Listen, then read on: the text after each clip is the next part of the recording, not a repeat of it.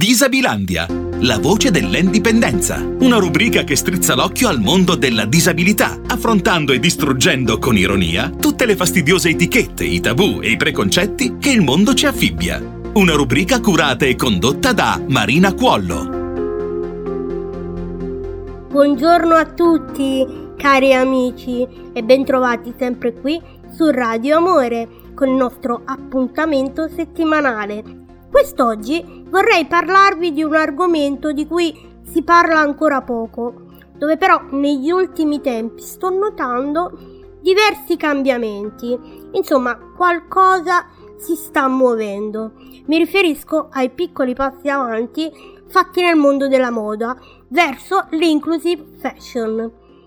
È cosa nota che il mondo è abituato a pensare alle persone con disabilità come qualcosa di privo di identità, come se i disabili fossero un po' tutti uguali, come dire una serie di piante grasse piene di spine che non vanno toccate, piazzate in serie sul davanzale, però senza la funzione ornamentale, giammai. Eppure sappiamo bene quanto questo sia lontanissimo dalla realtà. Anche le persone con disabilità hanno aspirazioni, desideri e a proposito di moda, anche a noi piace vestirci con una certa dose di figaggine. Abbiamo i nostri brand preferiti e ci piacerebbe moltissimo poterli indossare ogni volta che ci va. E quindi esattamente come ci si prodiga per rendere gli ambienti inclusivi, rendendoli accessibili, così si dovrebbe fare anche con gli abiti. Andando a spulciare la rete per informarmi su moda e inclusione, sono venuta a conoscenza dell'adaptive fashion, ovvero linee di abbigliamento pensate per persone con disabilità, perché hanno tutta una serie di accorgimenti che rendono i capi facili da indossare e in armonia con gli ausili. E direi che non è una cosa da poco. Tra i primi brand a realizzare una linea adaptive c'è Tommy Hilfiger, il noto brand americano. Successivamente si sono aggiunti altri brand e altre catene di negozi, come ad esempio Target. Certo, mi piacerebbe pensare che ci sia stato un risveglio delle coscienze, ma una pulce nell'orecchio mi dice che forse hanno cominciato a considerarci finalmente come possibile mercato.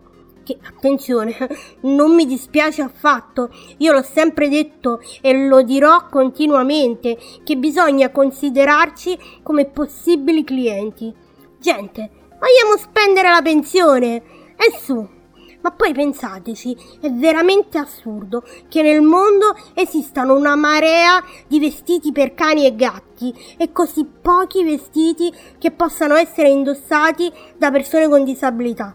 Certo, mi rendo conto che noi non scodinzoliamo e non facciamo neanche le feste, però all'occorrenza mordiamo. E comunque va detto che le difficoltà nel fare shopping non stanno soltanto nella tipologia di abbigliamento e mi riferisco chiaramente in particolare all'Italia. Prova a farti un bel giro in centro e vedrai che 9 volte su 10 il negozio dove hai beccato l'abito giusto in vetrina ha un bel gradino all'ingresso. Per non parlare poi delle mensole alte, la mancanza di camerini con il giusto spazio, roba che è un miracolo se riesci a cambiarti senza fare la contorsionista. Figuriamoci farci entrare la carrozzina. Adesso però, prima di proseguire il nostro discorso su moda e inclusione, ci fermiamo qualche minuto e ascoltiamo Meravigliosa creatura di Gianna Nannini.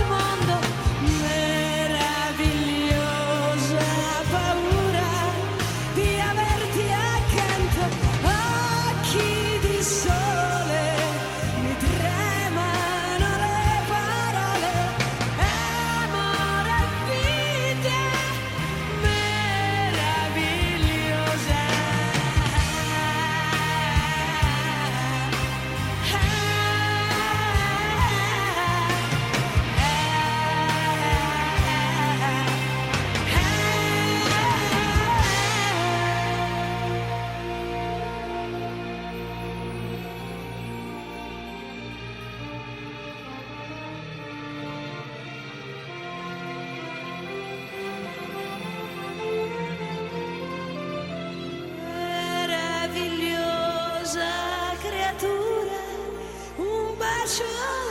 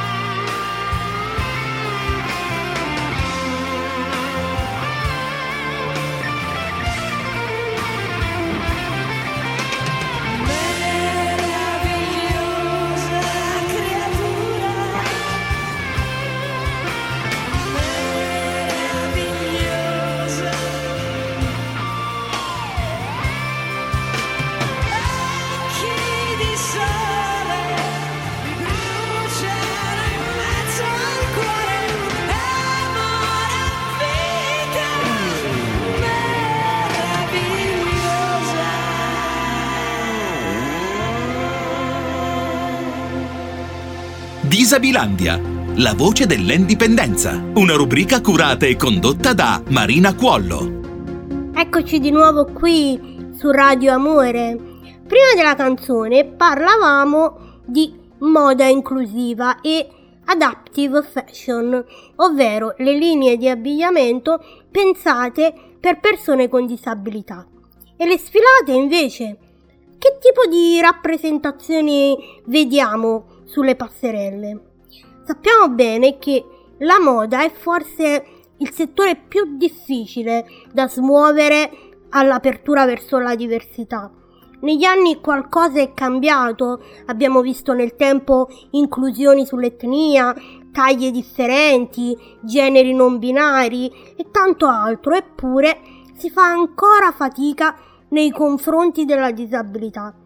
Invece è veramente importante che la disabilità venga rappresentata in questo settore. Vedere modelle e modelli con disabilità sfilare in passerella e non soltanto averli in copertina sulle riviste sarebbe davvero importante. All'estero, come sempre, i cambiamenti arrivano prima. Penso per esempio alla modella Gillian Mercado, a Madeline Stewart e altre modelle affermate presenti alle più importanti Fashion Week. Da noi come sempre si fa più fatica, soprattutto a considerarci come possibili fruitori di questo mercato. Ma anche qui, per fortuna, riusciamo a vedere un barlume di luce accendersi di tanto in tanto. Per esempio c'è chi da noi si batte con forza per vedere affermati certi diritti. Penso a Benedetta De Luca, attivista che si batte da anni per una moda inclusiva. Penso anche a Chiara Bordi, modella con disabilità, che è arrivata terza classificata a Miss Italia. Un'istituzione che insomma non si può certo definire progressista. Penso poi a Giulia Bartoccioni, che ha fondato l'agenzia per modelle con disabilità Giulia Barton e che cerca di diffondere una moda sempre più inclusiva. Io mi auguro davvero che con il tempo le cose continuino a cambiare verso una moda sempre più eterogenea, sfaccettata, che possa rappresentare davvero tutti. E con questa nota di speranza anche oggi ci fermiamo e io come sempre vi ringrazio di essere stati con me tra le strade di Disabilandia e vi ricordo che potete riascoltare sempre tutte le puntate in podcast sul sito www.radioamore.it.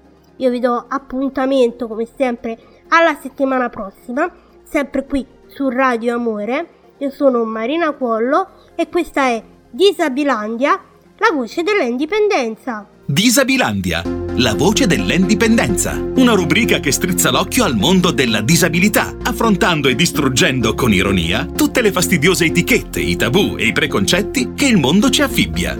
Una rubrica curata e condotta da Marina Cuollo.